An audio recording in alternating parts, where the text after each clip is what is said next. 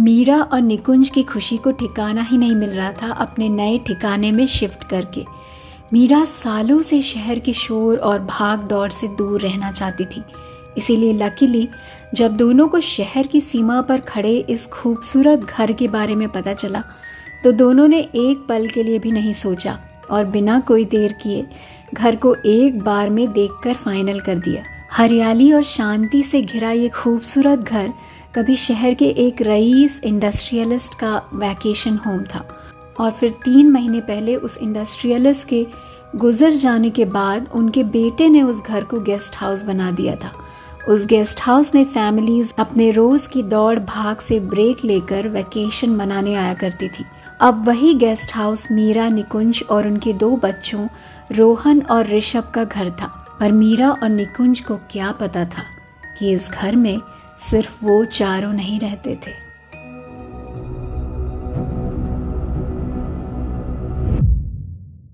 घर के ground floor में living room master bedroom kitchen और एक डाइनिंग रूम था और फ़र्स्ट फ्लोर पर दो रूम्स एक कॉमन बाथरूम और एक बड़ा हॉल था विद बैल्कनी ऐसे जैसे वो घर परफेक्टली इस फैमिली के लिए ही डिज़ाइन किया गया हो। ऊपर के दोनों रूम्स को मीरा ने रोहन और ऋषभ को दे दिया।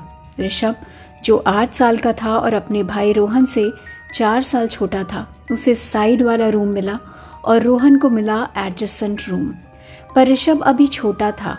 उसे अभी अकेले सोने की आदत नहीं थी। इसलिए उसने अपने पापा से रिक्वेस्ट करके अपना बेड अपने बड़े भाई के रूम में शिफ्ट करवा दिया। और जिस रूम में ऋषभ शिफ्ट होने वाला था, उस रूम को मीरा ने गेस्ट रूम बनाने का डिसाइड कर लिया। घर को सेट करते वक्त मीरा और निकुंज तो जैसे फूले ही नहीं समा रहे थे। The house looked like their dream house सारे रूम्स सेट और ऑर्गेनाइज करने के बाद फ़र्स्ट फ्लोर के हॉल और गेस्ट रूम को सेट करने के लिए उन्होंने वीकेंड का टाइम रख छोड़ा। और फिर पूरी फैमिली अपने यूजुअल रूटीन में बिज़ी हो गई। दोनों बच्चे स्कूल जाने लगे और मीरा और निकुंज ऑफ़िस घर की एक और सबसे अच्छी बात यह थी कि घर शहर से दूर होने के बावजूद उनके ऑफ़िस और बच्चों के नए स्कूल से काफ़ी करीब था। वीकेंड आया तो मीरा जो गेस्ट रूम डेकोरेट करने के लिए उतावली हुए जा रही थी। उसने बिना वक्त गवाए रूम को डेकोरेट करने के लिए सामान का ऑर्डर कर दिया। उस गेस्ट रूम को मीरा जल्द से जल्द रीडेकोरेट करना चाहती थी। इसके दो रीजंस थे। पहला रीज़न जो उसने निकुंज को बताया था वो ये था कि वो रूम घर का सबसे खूबसूरत कमरा था। हर दीवार पर खूबसूरत वॉल पेंटिंग्स और सबसे लेफ़्ट साइड के वॉल पर एक खूबसूरत वॉल पेपर सजा था। कमरे की खिड़की ईस्ट साइड में खुलती थी और इसीलिए सूरज की रोशनी सबसे पहले इस कमरे में पड़ती थी। पर एक दूसरी भी वजह थी रूम को रीडेकोरेट करने की। वो वजह जो उसने निकुंज को नहीं बताई थी। मीरा को न जाने क्यों उस कमरे में घबराहट सी होती थी। इतने खूबसूरत और पॉजिटिव वाइब्स देने वाले इस रूम में घुसने से भी मीरा को हिचकिचाहट होती थी। और ये हिचकिचाहट उस रात से शुरू हुई, जिस रात निकुंज, ऋषभ का बेड रोहन के कमरे में शिफ्ट कर रहा था। उस रात को हँसी खेल में दोनों बच्चे अपने पापा के साथ अपना सामान शिफ्ट कर रहे थे और मीरा किचन में जाने से पहले जब गेस्ट रूम के कमरे की खिड़की बंद करने के लिए गई तो उसे एक हल्की सी फुसफुसाती सी आवाज़ सुनाई पड़ी। किसी औरत की आवाज़ थी, जो धीरे से उसके कान में शायद अपना नाम फुसफुसा गई। सुषमा। आवाज़ बिल्कुल क्लियर, ठीक उसके कान के पास सुनाई पड़ी थी। इसलिए मीरा का घबराना जायज़ था। पर ऐसे सिचुएशंस में हम हमेशा अपने आप को यही समझाते हैं ना कि शायद ये हमारा वहम था। मीरा ने भी यही किया और निकुंज को ये बात नहीं बताई। ये सोचकर कि वो परेशान हो जाएगा, पर उस रात से जब भी मीरा कमरे के आसपास रहती थी, उसे एक अजीब सी अनईजीनेस होने लगती थी और वो ये समझ भी नहीं पा रही थी कि इस कमरे में जाने में उसे अनकंफर्टेबल क्यों फील होता है। कुछ तो बात थी उस रूम में जो उसे ठीक नहीं लग रही थी और मीरा समझ भी नहीं पा रही थी। फिर आई संडे की वो दोपहर, जिस दोपहर के क्रीपी इंसिडेंट के बाद मीरा को उस रूम से और डर लगने लगा। ये वो दोपहर थी जब मीरा और निकुंज दोनों ही आफ्टरनून नैप का आनंद ले रहे थे। नींद में ही अचानक से मीरा को लगा जैसे कोई बच्ची उसका नाम ले रही हो। मीरा घबरा कर उठी तो सामने रोहन खड़ा था और फुसफुसाते हुए उसे जगाने की कोशिश कर रहा था। मम्मी मम्मी मम्मी उठो ना। मीरा घबरा कर उठ गई। रोहन के चेहरे पर डर के भाव थे। क्या हुआ? मीरा ने रोहन को पकड़कर पूछा। मम्मी ऋषभ नहीं मिल रहा। हम दोनों आइस पाइस खेल रहे थे। वो पता नहीं कहाँ छुप गया है। चलो ना, मम्मी उसे खोजते हैं ना। वो कहीं नहीं है ऊपर। मैंने घर का हर कोना छान मारा। मीरा मुस्कुरा उठी। इतनी छोटी सी बात के लिए उसका बेटा इतना परेशान हो गया था।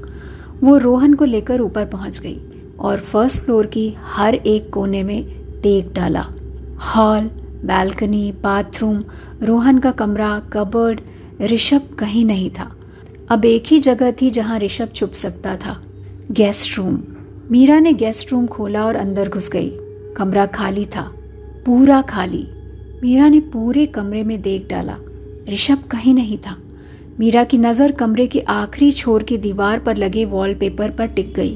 अचानक से एक चिंता ने उसके मन को घेर लिया और वो सोच में पड़ गई। ऋषभ कहाँ चला गया आखिर? कहीं खेलते खेलते घर के बाहर तो नहीं चला गया? घबराहट में मीरा ने कमरे की खिड़की खोली और बाहर लगे बड़े बड़े पेड़ों को देखकर घबरा सी गई। मीरा खिड़की से ही ऋषभ का नाम ज़ोर ज़ोर से पुकारने लगी। ऋषभ! ऋषभ बेटा! ऋषभ! मीरा ने नाम लिया ही होगा कि पीछे से उसे ऋषभ की आवाज़ सुनाई पड़ी। मम्मी, मैं इधर छुपा था। अचानक से पीछे से आई ऋषभ की आवाज़ से मीरा घबरा गई और पलट कर देखा तो ऋषभ वॉलपेपर के पास खड़ा मुस्कुरा रहा था। उसकी आवाज़ सुनकर रोहन भी कमरे में आ गया। मीरा और रोहन अवाक से ऋषभ को देखते रह गए। अभी एक मिनट पहले तो ऋषभ उधर कहीं भी नहीं था, फिर वो अचानक से किधर से आया? मीरा जैसे लपक कर ऋषभ के पास पहुँच गई और इसे झकझोर कर पूछ बैठी, कहाँ छुपे थे तुम? ऋषभ मुस्कुरा उठा, मैं तो यही छुपा था, मम्मी। वॉलपेपर के अंदर मीरा को शायद पता होगा कि ऋषभ झूठ बोल रहा है। वो वॉलपेपर में कैसे छुप सकता है? पर ना जाने क्यों मीरा के अंदर से एक और आवाज़ आ रही थी कि ऋषभ झूठ नहीं बोल रहा, कि ऋषभ सच में उस वॉलपेपर में समा गया था। मीरा घबरा सी गई और ऋषभ को सीने से लगा लिया और उस दिन के बाद मीरा के मन में न जाने क्या आया कि उसने रोहन और ऋषभ को उस कमरे में जाने से मना कर दिया, जब तक कि वो उस कमरे को रीडेकोरेट नहीं कर देती है। इस इंसिडेंट के लगभग कुछ तीन चार दिन बाद मीरा शाम के समय बालकनी में बैठी लैपटॉप पर काम कर रही थी और कॉफ़ी का मज़ा ले रही थी कि उसे ऋषभ के ज़ोर ज़ोर से हंसने की आवाज़ आई। अपने बेटे की हँसी सुनकर मीरा के चेहरे पर एक मुस्कान आकर ठहर गई, पर फिर अचानक उसके मन में स्ट्राइक हुआ। ऋषभ हंस किसके साथ रहा है? रोहन तो अपने फ्रेंड की बर्थडे पार्टी में गया है और निकुंज भी घर पर नहीं है। मीरा क्यूरियस हो गई और ये जानने के लिए कि ऋषभ आखिर टीवी देखकर हंस रहा है या आईपैड पर कुछ देख रहा है। वो चुपके चुपके बिना आवाज़ किए ऋषभ के कमरे में पहुँच गई। ऋषभ वहाँ नहीं था। उसने सुना कि ऋषभ की आवाज़ गेस्ट रूम से आ रही थी। मीरा बेचैन हो गई। उसे उस कमरे में जाने के लिए मना किया है। फिर भी चला जाता है। ये सोचकर मीरा गेस्ट रूम में पहुँच गई और जो देखा, उसे परेशान कर देने के लिए वो काफ़ी था। ऋषभ वॉलपेपर के पास बैठे वॉलपेपर को देखकर हंसे जा रहा था। मीरा कंफ्यूज्ड सी उसे देख ही रही थी कि ऋषभ ने कुछ बोला। दीप्ति, तुम कभी वॉलपेपर से बाहर नहीं निकलोगी क्या? मीरा ये सुनकर जैसे काँप से उठी। ऋषभ ये वॉलपेपर को देखकर किससे बात कर रहा था? और ये दीप्ति कौन है? मीरा ऋषभ को आवाज़ देने वाली थी कि अचानक से ऋषभ बोल उठा, मम्मी खड़ी हैं क्या पीछे? ऋषभ ने कहा और फिर एकदम से चुप हो गया। कमरे में जैसे एक सन्नाटा सा छा गया और ऋषभ धीरे धीरे अपनी मम्मी की तरफ़ पलट गया और मीरा को देखकर बोला, दीप्ति, तुम्हें जानती है मम्मी? और जब तक मीरा उससे पूछ पाती कि दीप्ति कौन है। ऋषभ बेहोश हो गया। उसे कमरे में उठाकर लाने के लगभग पाँच मिनट में ही ऋषभ को होश आ गया। पर मीरा के पूछने पर कि वो उस गेस्ट रूम में क्यों गया था और दीप्ति कौन है, ऋषभ कुछ बता नहीं पाया। उसे कुछ भी याद नहीं आ रहा था। और मीरा के मन में इस इंसिडेंट की वजह से उस कमरे के लिए और उस वॉलपेपर के लिए डर जैसा कुछ बन गया था। पर मीरा ने ये बात अभी भी निकुंज को नहीं बताई, और शायद ये उसकी गलती थी। इस इंसिडेंट के कुछ दिन बाद ही निकुंज काम के सिलसिले से तीन दिन के लिए ऑफिशियल ट्रिप पर बाहर चला गया। अगर मीरा ने निकुंज को ऋषभ के साथ होने वाले इस अजीब इंसिडेंट को बता दिया होता तो शायद वो ट्रिप कैंसिल कर देता। जिस शाम निकुंज ट्रिप के लिए निकल गया, उस रात जब मीरा बच्चों को सुलाकर नीचे जाने वाली थी तो गेस्ट रूम में से कुछ आवाज़ सी आई। मीरा बेमन से उस कमरे की तरफ़ मुड़ी और ये सोचकर कि शायद बच्चों ने फिर से खेल खेल में खिड़की खुली रख दी होगी, कमरे में घुस गई। लाइट ऑन किया तो देखा कमरे की खिड़की बंद थी। अजीब लगा उसे, पर बिना कुछ सोचे और एक सेकेंड भी उस कमरे में बिना रुके मीरा बाहर निकलने के लिए जैसे ही निकली, उसे दोबारा से सुनाई पड़ी एक फुसफुसाती हुई आवाज़। मैं दीप्ति मेरा आवाज़ सुनकर ऊपर से नीचे तक काँप उठी। भागकर कांपते हाथों से कमरे का दरवाज़ा बंद किया और सीधे अपने बच्चों के कमरे में भागी। दोनों सो गए थे। पर मीरा को दोनों बच्चों को इस कमरे में अकेले सुलाने में एक अजीब सी घबराहट हुई। इसीलिए वो नीचे कमरे में से एक मैट्रेस उठाकर ले आई और उस रात वो रोहन और ऋषभ के कमरे में ही सोई। दूसरी सुबह सब कुछ नॉर्मल था। बच्चों को स्कूल छोड़कर वो घर वापस आ गई। आज उसके ऑफ़िस की छुट्टी थी। इसीलिए घर में बैठकर वो ऑफ़िस के कुछ पेंडिंग काम निपटाने लगी थी। अचानक से उसे अपने ऊपर वाले रूम से, यानी कि गेस्ट रूम से कुछ आवाज़ें आई। पहले तो उसने उन्हें इग्नोर कर दिया। उसकी हिम्मत नहीं थी उस रूम में अकेले जाने की। और जब आवाज़ें बढ़ गईं तो उसे उस कमरे में जाना ही पड़ा। रूम का दरवाज़ा खोला तो सब कुछ नॉर्मल ही था। उसने रूम को ध्यान से देखा। रूम सच में बहुत खूबसूरत था। और फिर भी रूम में घुसते ही मीरा को एक अजीब से डर की फीलिंग होती थी। मीरा ने अपनी पूरी हिम्मत जुटाकर खिड़की खोल दी और सूरज की रोशनी ने रूम को भिगो दिया। मीरा को उधर खड़े होकर इस बात का फिर से एहसास हुआ कि कमरे की सारी पुरानी चीज़ें बदल कर नई चीज़ों से रिप्लेस कर दिया जाए। तो शायद कमरे में हो रही उसकी अनकंफर्टेबल फीलिंग अपने आप चली जाएगी। ये सोचकर मीरा ने अपने पीछे खिड़की को बंद करके कमरे का दरवाज़ा बंद कर दिया। अगर उस वक्त गलती से भी मीरा ने बंद खिड़की के शीशे में पड़ रहे उन रिफ्लेक्शंस को देख लिया होता तो कमरे में ना दोबारा कदम रखने की हिम्मत करती, बल्कि शायद ये घर भी छोड़ देती। वो रिफ्लेक्शन एक आदमी का था जो एक टक मीरा को रूम छोड़ते हुए देखे जा रहा था और उसके पीछे खड़ी थी एक छोटी बच्ची, जिसकी टी शर्ट पर नाम लिखा था, दीप्ति। उस रात मीरा ने जब रोहन और ऋषभ को नीचे अपने कमरे में सोने के लिए आवाज़ लगाई तो दोनों बच्चे अपने कमरे से बाहर निकलकर मीरा को कन्फ्यूज़न भरी निगाह से देखने लगे। मम्मी, ये विपिन और प्रीतम कौन है? ऋषभ ने मीरा से पूछा, मीरा ने कहा, मुझे क्या पता कौन है? क्यों? रोहन ने कन्फ्यूज़न से भरी आवाज़ में जवाब दिया, अभी अभी तुमने हम दोनों को विपिन और प्रीतम के नाम से बुलाया। मीरा हंस पड़ी, अरे, ऐसे कैसे हो सकता है? मैं किसी विपिन और प्रीतम को जानती भी नहीं। चलो, अब माँ के साथ मज़ाक मत करो और सोने आ जाओ। रोहन और ऋषभ ने एक दूसरे को एक कंफ्यूज्ड लुक दिया, क्योंकि वो दोनों मज़ाक नहीं कर रहे थे। मीरा ने अभी अभी सच में उन दोनों को विपिन और प्रीतम के नाम से बुलाया था। बच्चों के लिए उनका कैंपिंग वाला बेड लगाकर मीरा ने दोनों को कहानियाँ सुनाई और फिर थोड़ी ही देर में दोनों को नींद आ गई। लगभग दो बजे अचानक रोहन ने मीरा को फुसफुसा कर जगाया। मम्मी, ऋषभ अपने बेड पर नहीं है। मीरा हड़बड़ा कर उठी और देखा कि ऋषभ अपने बेड पर नहीं था। उसे पहले लगा कि ऋषभ शायद बाथरूम में होगा। पर वो वहाँ नहीं था तो उसने फ़र्स्ट फ्लोर पर जाकर देखा। ऊपर गेस्ट रूम का दरवाज़ा खुला था। मीरा डरते डरते ऊपर पहुँच गई और रूम में घुसकर उसने जो देखा, वो उसके लिए तैयार नहीं थी। ऋषभ दीवार पर लगे वॉलपेपर के सामने खड़ा उसे एक टक देखे जा रहा था। ऐसे जैसे उस वॉलपेपर ने उसे हिप्नोटाइज कर लिया हो। उसने धीरे से ऋषभ को पकड़ा और उसे लेकर रूम से बाहर आ गई। ऋषभ को जैसे कोई होश ही नहीं था। उसकी आँखें पथराई हुई सी थी। रूम से बाहर निकलने के बाद जैसे ऋषभ को होश आया तो वो हड़बड़ाया सा मीरा से पूछ बैठा, मम्मी मम्मी, मैं यहाँ कैसे आया? मीरा के चेहरे पर चिंता के भाव साफ़ दिख रहे थे, पर उसने खुद को संभाला और ऋषभ को बोला कि वो उसे लेकर यहाँ आई थी। उसके बाद ऋषभ को उसने अपने बेड पर ही सुला लिया। ऋषभ तो थोड़ी देर में सो गया था, पर मीरा पूरी रात सो नहीं पाई। दिमाग में एक ही सवाल चलता रहा क्या ऋषभ स्लीप वॉकिंग कर रहा था? और स्लीप वॉक करके वो सीधे वॉलपेपर के पास क्यों जाकर खड़ा हो जाएगा?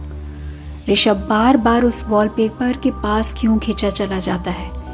एक तो वो वॉलपेपर मीरा को वैसे भी क्रीपी लगता था, और इन सब अजीब इंसिडेंट्स के बाद मीरा के मन का डर और भी ज़्यादा बढ़ गया था। किसी तरह उसने खुद को संभाला ये सोचकर कि ये घर अब उनका है। और इस तरह कमरे के एक वॉलपेपर की वजह से वो अपने ही घर में अनकंफर्टेबल और स्केयर्ड नहीं फील करना चाहेगी। इसलिए उसने डिसाइड कर लिया कि कल ही वो उस रूम को रीडेकोरेट करेगी और अगर ज़रूरत पड़ी तो उस वॉल पेपर को भी निकलवा देगी। नेक्स्ट मॉर्निंग निकुंज अपनी ट्रिप से वापस आ गया और मीरा की जान में जान आई। सुबह संडे ब्रंच करके निकुंज दोनों बच्चों को टेनिस और स्विमिंग क्लासेस के लिए लेकर निकल गया। और मीरा ऊपर उस गेस्ट रूम में पहुँच गई। मीरा एक लगातार रूम को देखती रही और सोचती रही कि इतना खूबसूरत रूम उसके मन में ये अनकंफर्टेबल फीलिंग क्यों लाता है? क्या इस रूम की एनर्जी नेगेटिव है? ये सोचकर मीरा ने रूम की बड़ी वाली खिड़की खोल दी और हवा को अंदर आने का इनविटेशन देकर रूम के पर्दों को उतारने लगी। रूम के लिए मंगवाए हुए नए पर्दे अब आ चुके थे। रूम में पड़े अनपैक्ड सामान को वो एक एक करके खोलने लगी। पर ये सब करते करते न जाने क्यों उसका मन बैठा सा जा रहा था। सारा सामान अनपैक करते करते थोड़ी ही देर में वो ड्रेन फील करने लगी। तो उसने सोचा कि एक कप कॉफ़ी बनाकर पी लिया जाए। तो शायद थोड़ा मूड सही हो जाएगा। नीचे किचन से एक कॉफ़ी बनाकर दोबारा उस रूम में पहुँची तो देखा कमरे की खिड़की बंद थी। खिड़की तो वो खोल कर गई थी। खिड़की बंद करना उसे याद नहीं था। कॉफ़ी को टेबल पर रखकर मीरा ने दोबारा खिड़की खोल दी और बाहर देखकर सोचने लगी कि क्या कमरे से निकलते वक्त उसने खिड़की बंद कर दी थी या नहीं? इस तरह के स्मॉल मेमोरी लॉस के इंसिडेंट्स अब मीरा के लिए कॉमन हो गए थे। कभी चाबी रखकर कहीं भूल जाना तो कभी बाहर का दरवाज़ा खुला रख छोड़ना। मीरा ने सोचा वो शायद खिड़की बंद करके भूल गई होगी। वो दोबारा सामान अनपैक करने में लग गई। सामान में से निकली उनकी फैमिली पोर्ट्रेट को मीरा ने बड़े प्यार से देखा और रूम के राइट साइड वाले वॉल पर उसे टांग दिया। बड़ी सी पोर्ट्रेट जिसमें वो चारों खड़े मुस्कुरा रहे थे। मीरा उस पिक्चर को देखकर मुस्कुरा ही रही थी कि उसका ध्यान पोर्ट्रेट की शीशे पर पड़ रहे, रिफ्लेक्शन पर पड़ा। उसने जो देखा, वो ऐसी काँप गई कि पलट कर पीछे देखने की हिम्मत ही नहीं जुटा पाई। रिफ्लेक्शन कुछ लोगों की थी। कुछ नौ या दस लोग जो वॉलपेपर के सामने खड़े उसे एक लगातार घूरे जा रहे थे और उन सब में से थी एक छोटी बच्ची भी। पूरी हिम्मत करके वो कांपती हुई पीछे मुड़ी तो उसने देखा वहाँ कोई भी नहीं था। मीरा जैसे हिप्नोटाइज्ड सी वॉलपेपर की तरफ़ बढ़ती चली गई। वॉलपेपर इतना खूबसूरत था जितना शायद ही उसने कभी देखा हो।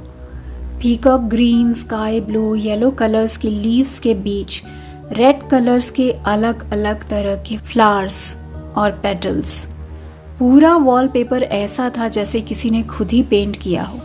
इतना खूबसूरत कि आँख हट ही न पाए। पर खूबसूरत होने के बाद भी मीरा को उस वॉलपेपर को देखते हुए फिर से वही अजीब अनकंफर्टेबल फीलिंग और एंजाइटी होने लगी। उसने एक पल के लिए अपनी आँखें बंद कर ली और फिर खुद को रोक नहीं पाई और भागकर कमरे से बाहर निकल गई। पूरे दिन भर में वो दोबारा रूम में जाने की हिम्मत नहीं जुटा पाई थी।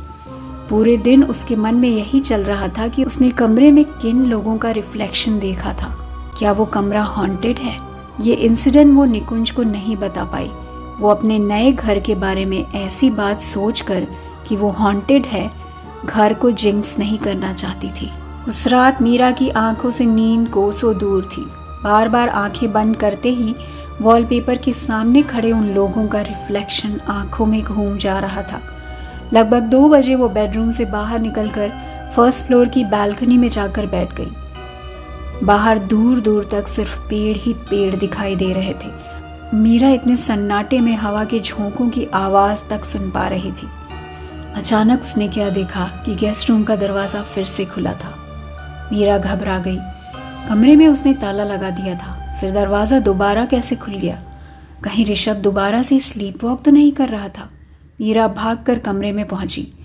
कमरे की लाइट्स ऑफ़ थी। बस एक हल्की नीली लाइट जली हुई थी। मीरा ने देखा उस हल्की सी रोशनी में वॉलपेपर के सामने ऋषभ ज़मीन पर बैठे कुछ कर रहा था। एक पल को तो मीरा ने यह भी महसूस किया, जैसे ऋषभ के साथ एक छोटी बच्ची भी बैठी हो। पर अगले ही पल जब मीरा ने कमरे की लाइट ऑन की तो वहाँ सिर्फ़ ऋषभ ही था। ऋषभ? मीरा ने धीरे से फुसफुसाया और उसके पास पहुँच गई। देखा तो ऋषभ अपनी ड्राइंग की कॉपी पर कुछ ड्रॉ कर रहा था। ध्यान से देखने पर मीरा ने रियलाइज़ किया कि ऋषभ बेसुध सा उस वॉलपेपर को अपनी कॉपी में ड्रॉ करने की और उतारने की कोशिश कर रहा था। मीरा की हलक से एक हल्की सी कपकपाती आवाज़ निकल गई। ऋषभ ये क्या कर रहा था? मीरा ने उसे पकड़कर धीरे से उठाया और उसके हाथों से ड्राइंग कॉपी ले ली। ऋषभ अभी भी बेसुध ही था, ऐसे जैसे नींद में हो। ऋषभ को उसके कमरे में ले जाकर मीरा ने उसे सुला दिया। गेस्ट रूम को दोबारा ताला लगाकर मीरा ऋषभ के पास चली गई और तब तक वहीं बैठी रही जब तक वो सो नहीं गया। उसके बाद उसकी ड्राइंग कॉपी लेकर मीरा अपने बेडरूम में नीचे चली गई। रात भर दिमाग में यही चलता रहा। ऋषभ रात में स्लीप वॉक क्यों करने लगा है? और बार बार उस वॉलपेपर के सामने क्यों खींचा चला जा रहा है? ऋषभ के साथ बैठी हुई, वो बच्ची क्या सच में थी? या वो मेरा भ्रम थी? मीरा को अब घबराहट होने लगी थी। उसने तय कर लिया कि अब वो सब कुछ निकुंज से बता देगी कि लगभग एक महीने पहले लिया हुआ उनका अपना घर शायद हॉन्टेड है। या फिर वो सिर्फ़ एक वॉलपेपर है जो हॉन्टेड है?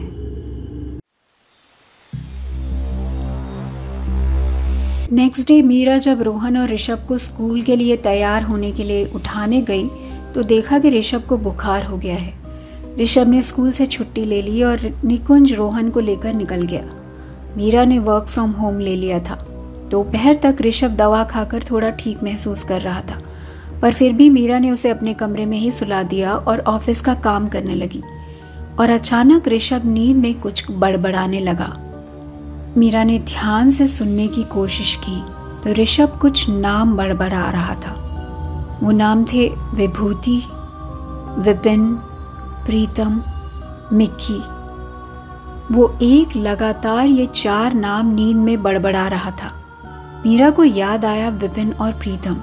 ये वही नाम थे जो दो दिन पहले रोहन ने मीरा को लेते हुए सुना था। ये उसे बहुत ही वियर्ड लगा। मीरा के मन में सहसा कुछ आया और वो तुरंत उठकर गई और ऋषभ की वो ड्राइंग कॉपी लेकर आ गई, जिसमें एक रात पहले ऋषभ वॉल पेपर की ड्राइंग बना रहा था। ध्यान से देखने पर मीरा ने ऑब्ज़र्व किया कि ऋषभ की ड्राइंग में कुछ लेटर्स बने हुए हैं। मीरा बिना कुछ सोचे ऊपर गेस्ट रूम में पहुँच गई और जितनी जल्दी हो सकता था, उस वॉलपेपर की पिक्चर क्लिक करके वापस नीचे अपने बेडरूम में आ गई। क्लिक की हुई पिक्चर को जूम करके देखने लगी और उसकी पैटर्न को ऑब्ज़र्व करने लगी। उसका ध्यान वॉलपेपर में बने ब्लड रेड कलर्स के फ्लावर्स में से एक फ्लावर पर आकर टिक गया। ये रेड कलर के फ्लावर्स पूरे वॉलपेपर पर जैसे किसी पैटर्न में बिखरे पड़े थे। मीरा की क्यूरियोसिटी इतनी बढ़ गई थी कि वो उस पिक्चर को लैपटॉप में ट्रांसफ़र करके उसे एडिट करने लगी। जैसे हम डॉट्स को कनेक्ट करते हैं, मीरा उसी तरह उन फ्लावर्स को कनेक्ट करने लगी। उसने शुरुआत सबसे ऊपर वाले फ्लावर्स से की और डॉट्स कनेक्ट करते करते उसकी आँखें फैलती चली गईं। उन रेड कलर के फ्लावर्स से लेटर्स लिखे हुए थे। ऋषभ ने सच में जो लेटर्स अपनी ड्राइंग कॉपी में उतारे थे वो लेटर्स वॉलपेपर में अलग अलग जगहों पर बिखरे पड़े थे। डॉट्स कनेक्ट करके Meera was able to figure out the letters V I B H U T I Meera ने नाम पढ़ा, विभूति। मीरा ने पिक्चर जूम करके ध्यान से उसे दोबारा देखा। It was clearly a name उसने पिक्चर को नीचे स्क्रॉल किया। और वहाँ उसे दिखाई पड़ा दूसरा लेटर। पी मीरा ने उसे कनेक्ट करना शुरू किया। पी आर ए जे ए के टी ए प्राजक्ता। विभूति। ये नाम जो अभी कुछ देर पहले ऋषभ अपनी नींद में बड़बड़ा रहा था। मीरा का दिमाग अब चकरा गया था। पर उससे भी बड़ी बात यह थी कि मीरा को ये दोनों नाम सुना सुना सा लग रहा था। मीरा उतावली सी वॉलपेपर पर बने पैटर्न को डेसिफर करने की कोशिश करने लगी। उसे कम से कम दस नाम मिले उस वॉलपेपर पर सीक्रेटली बिखरे हुए, लिखे हुए। विभूति, प्राजक्ता, विपिन, सुषमा, प्रीतम, देव, मिक्की, निशा अवनी और दीप्ति। विभूति, विपिन, प्रीतम और मिक्की, ये चार नाम वही थे जो ऋषभ नींद में बड़बड़ा रहा था। कौन थे ये अजनबी लोग जो उसके घर की दीवार पर लगे हुए वॉल पेपर में रह रहे थे? ये सोचकर मीरा थोड़ी सिहर सी गई। मीरा ने तुरंत अपना लैपटॉप उठाया और कांपते हाथों से गूगल सर्च में टाइप किया, विभूति। विभूति नाम के कई ऑप्शन स्क्रीन पर आकर जम गए। उसके बाद न जाने मीरा के मन में क्या आया कि उसने साथ में टाइप किया, विभूति एंड प्राजक्ता। टाइप करते ही तमाम आर्टिकल्स उसकी स्क्रीन पर आकर जम गए, जिसमें विभूति और प्राजक्ता नाम के एक कपल की न्यूज़ थी, जो शहर के किसी गेस्ट हाउस में वैकेशन के लिए आए थे, पर एक हफ़्ते में गायब हो गए थे। मीरा को अब ये केस याद आ चुका था। तीन महीने पहले ये केस सुर्खियों में था क्योंकि कोई भी इस मिसिंग कपल को खोज नहीं पाया था। मीरा ने एक आर्टिकल का हेडलाइन पढ़ा जो कुछ इस तरह था। Vibhuti and Prajakta a married couple goes missing from a vacation trip एक दूसरे आर्टिकल का टाइटल कुछ ऐसा था। Vibhuti and Prajakta the missing couple mystery are they dead Meera ने उनके डिटेल्स जानने के लिए उनसे जुड़े सारे आर्टिकल्स पढ़ डाले। पता नहीं क्यों मीरा को ये डर लग रहा था कि कहीं किसी आर्टिकल में उसके घर का नाम ना आ जाए, पर थैंकफुली कहीं भी ऐसा कुछ नहीं मिला। बहुत खोजने के बाद एक जगह उसे एक आर्टिकल दिखा जिसमें ये मेंशन था कि विभूति और प्राजक्ता लास्ट में किसी गेस्ट हाउस में रहने के लिए गए थे, पर वहाँ गेस्ट हाउस के नाम या लोकेशन नहीं था। फिर क्या था? मीरा ने एक एक करके सारे नाम के आगे मिसिंग टाइप करके सर्च कर डाला और शौक में पहुँचती चली गई, क्योंकि वो दसों नाम उन लोगों के थे जो अनजान परिस्थितियों में खो गए थे, गायब हो गए थे, या फिर अब इस दुनिया में थे ही नहीं। ऐसे जैसे अचानक से ही उनका धरती से नामो निशान ही मिट जाए। अवनी और निशा का नाम टाइप करके मीरा को याद आया कि ये दो अलग अलग केसेस भी कुछ सालों पहले सुर्खियों में थे, जिसमें ये अवनी और निशा भी ऐसे गायब हो गई थी कि पुलिस कभी इन केसेस की गुत्थी सुलझा ही नहीं पाई थी। मीरा ने जब दीप्ति का नाम टाइप करके देखा तो उसकी रूह भी काँप गई। दीप्ति नाम की एक छोटी बच्ची जो शायद ऋषभ की उम्र की थी, उसके गायब होने की खबर केवल एक या दो आर्टिकल्स में ही मिली। आर्टिकल में निकली दीप्ति की फ़ोटो देखकर मीरा की धड़कन जोरों से बढ़ गई। दीप्ति नाम ना ही उसने ऋषभ के मुँह से सुना था, बल्कि खुद भी सुना था। मीरा अपने डर पर अब काबू नहीं कर पा रही थी। वो भाग कर गई और बेडरूम का दरवाज़ा बंद कर दिया। उसके घर के एक कमरे में लगे वॉलपेपर पर ऐसे लोगों के नाम लिखे हुए थे, जो गायब हो गए थे या फिर अब इस दुनिया में थे ही नहीं। ये सोचकर मीरा ने कांपते हाथों से निकुंज को कॉल किया। उसकी आवाज़ में एक ऐसा डर था कि निकुंज भी घबरा गया और उसने कहा, वो जल्द से जल्द घर आ रहा है। घर में मीरा ऋषभ के साथ अकेली थी। वो ऋषभ के पास बैठी उसके बाल सहला रही थी और अचानक उसे ऊपर गेस्ट रूम में किसी के चलने की आवाज़ें सुनाई पड़ने लगी। मीरा की डर के मारे हालत ऐसी नहीं रह गई थी। कि वो बेडरूम से बाहर निकल सके। पर गेस्ट रूम की आवाज़ें बढ़ती चली गईं। ऐसे जैसे उस रूम में कई सारे लोग हों। मीरा ने ज़ोर से ऋषभ का हाथ पकड़ लिया और आँखें मीच कर भगवान का नाम लेने लगी। और इतने में उसे बाहर से डोर बेल सुनाई पड़ी। भाग कर मीरा ने दरवाज़ा खोला और निकुंज को देखकर उसे गले से लगा लिया। और निकुंज को सारी बातें एक सांस में बता ले गई। निकुंज भी ये सब सुनकर मीरा का विश्वास नहीं कर पा रहा था। मीरा के साथ गेस्ट रूम में लगे उस वॉलपेपर को देखकर और सीक्रेटली लिखे उन पर सारे मिसिंग पर्सन्स के नाम देखकर अब निकुंज भी परेशान हो गया था और उससे ज़्यादा डर भी गया था। उसने सीधे उस ब्रोकर कुमार को फ़ोन लगाया जिसके थ्रू उन्होंने ये घर लिया था। पर कुमार का number out of coverage area था। रोहन के स्कूल से घर आने के बाद उन दोनों ने रोहन को नीचे ही रहने के लिए कहा। जो कुछ भी अब वो जान गए थे, उसके बाद दोनों की ही हिम्मत नहीं थी कि फ़र्स्ट फ्लोर पर जा सकें। रात रोहन और ऋषभ को सुलाकर दोनों ने रात किसी तरह काटी। रात को लगभग दो बजे दोनों को नींद आई होगी और तीन बजे मीरा की नींद अपने आप फिर से खुल गई। उसने देखा ऋषभ बेड पर नहीं था। उसने निकुंज को धीरे से जगाया। और दोनों बाहर ऋषभ को ढूँढने निकल गए। बाहर देखा तो अंधेरे में ऋषभ सीढ़ियों पर बैठा, अपनी ड्राइंग कॉपी पर कुछ बना रहा था और उसके ठीक बगल में बैठी थी एक छोटी बच्ची, जो एक टक उसकी कॉपी में देख रही थी, जैसे कि ऋषभ को गाइड कर रही हो कि उसे क्या ड्रॉ करना है। उसे देख मीरा के मुँह से हल्की सी चीख निकल गई। निकुंज ने उसका हाथ पकड़ लिया। दोनों की डर के मारे आगे बढ़ने की जैसे हिम्मत ही नहीं हो रही थी। और अचानक ऋषभ के साथ बैठी उस बच्ची ने उन दोनों की ओर देखा और शायद धीरे से फुसफुसाया, मैं दीप्ति। मीरा के मुँह से एक ज़ोर की चीख निकली, जिसे सुन जैसे ऋषभ को होश आया और वो बच्ची जैसे हवा में घुल सी गई। मीरा और निकुंज भाग कर गए और ऋषभ को लिए कमरे में आकर कमरे का दरवाज़ा बंद कर दिया।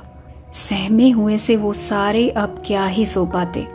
किसी तरह रात बीती और सुबह होते ही जैसे मीरा और निकुंज के जान में जान आई। सुबह मीरा ने सबसे पहले ऋषभ की ड्राइंग कॉपी चेक की। ये जानने के लिए कि वो उसमें क्या ड्रॉ कर रहा था। उसने निकुंज को दिखाया कि ऋषभ ने कॉपी में वॉलपेपर की ड्राइंग के ऊपर कुछ लेटर्स बना डाले थे। निकुंज ने ध्यान से ऑब्ज़र्व किया कि ऋषभ ने वहाँ एस सी आई एन ये लेटर्स लिख रखे थे। मीरा और निकुंज ने एक दूसरे को देखा और जैसे आँखों आँखों में ही बात करके समझ गए कि अब उन्हें क्या करना है। वो दोनों अपनी पूरी हिम्मत जुटाकर गेस्ट रूम में पहुँच गए और वॉल पेपर के पास जाकर उस जगह को ऑब्ज़र्व करने लगे, जिस जगह पर ऋषभ ने वो नए लेटर्स लिखे थे। जैसा कि दोनों को ही डर था वॉलपेपर के सबसे निचले हिस्से पर अब कुछ नए लेटर्स उभर कर आ गए थे। उन लेटर्स को देख दोनों की आँखें फैलती चली गईं। मीरा और निकुंज ने लेटर्स को कनेक्ट किया।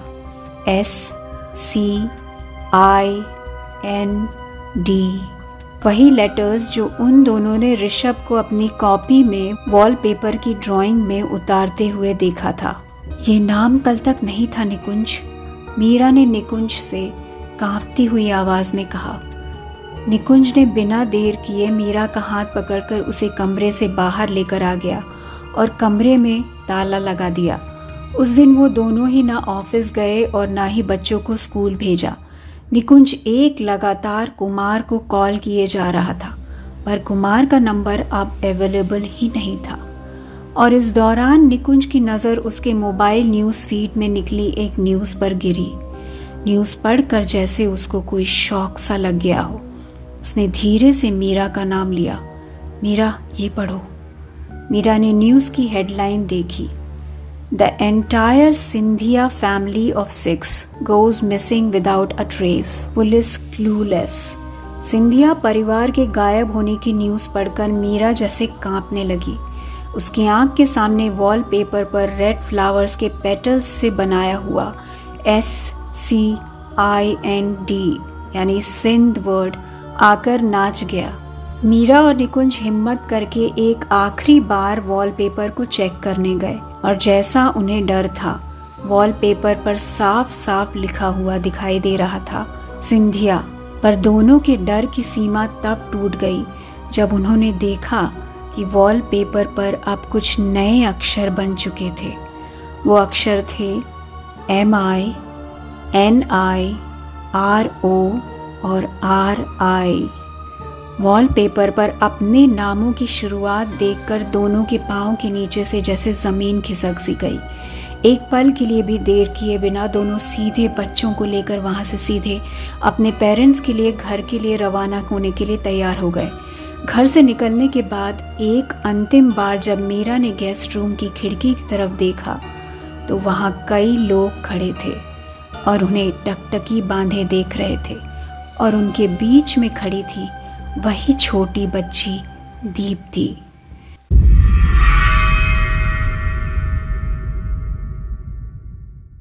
मीरा और निकुंज रास्ते में कई बार अपने ब्रोकर कुमार को फ़ोन लगाने की कोशिश करते रहे, पर फ़ोन नहीं लगा। उनके अंदर इतनी भी हिम्मत नहीं बाकी थी कि दोबारा अपना सामान पैक करने जा सकें। मूवर्स एंड पैकर्स को फ़ोन करके सामान शिफ्ट करने के लिए कह दिया गया। पर अगर हिम्मत जुटाकर उस घर में वापस गए होते तो उन्होंने देखा होता कि उस वॉलपेपर पर अब पाँच और नाम जुड़ गए हैं। उन पाँच नामों में से चार तो वो जानते थे और पांचवा नाम था कुमार।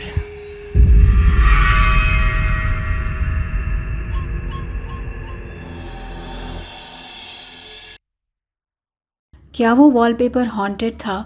भूतों का घर था? या जुड़ा हुआ था किसी दूसरी दुनिया से, इन सवालों के साथ आपको छोड़ रही हूँ। जी हाँ ये कहानी थोड़ी सी अधूरी छोड़ रखी है, ताकि आप सब खुद ही अपने तरीके से इस कहानी को अंजाम दे सकें।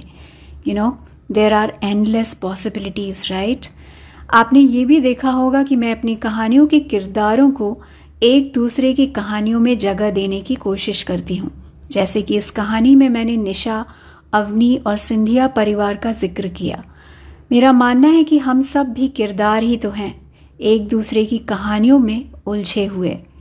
वो कहते हैं ना everything every story is connected in this play of this magnificent universe आगे चलकर दूसरे किरदारों की भी कहानियाँ लेकर आऊँगी। आपके पास, क्योंकि हर अनरिटन किरदार को ज़िंदा होने का अधिकार है, जैसे कि हर अनरिटन स्टोरी को जीवंत होने का अधिकार है। मैं हूँ निहारिका और आप सुन रहे थे अनरिटन स्टोरीज बाय निहारिका।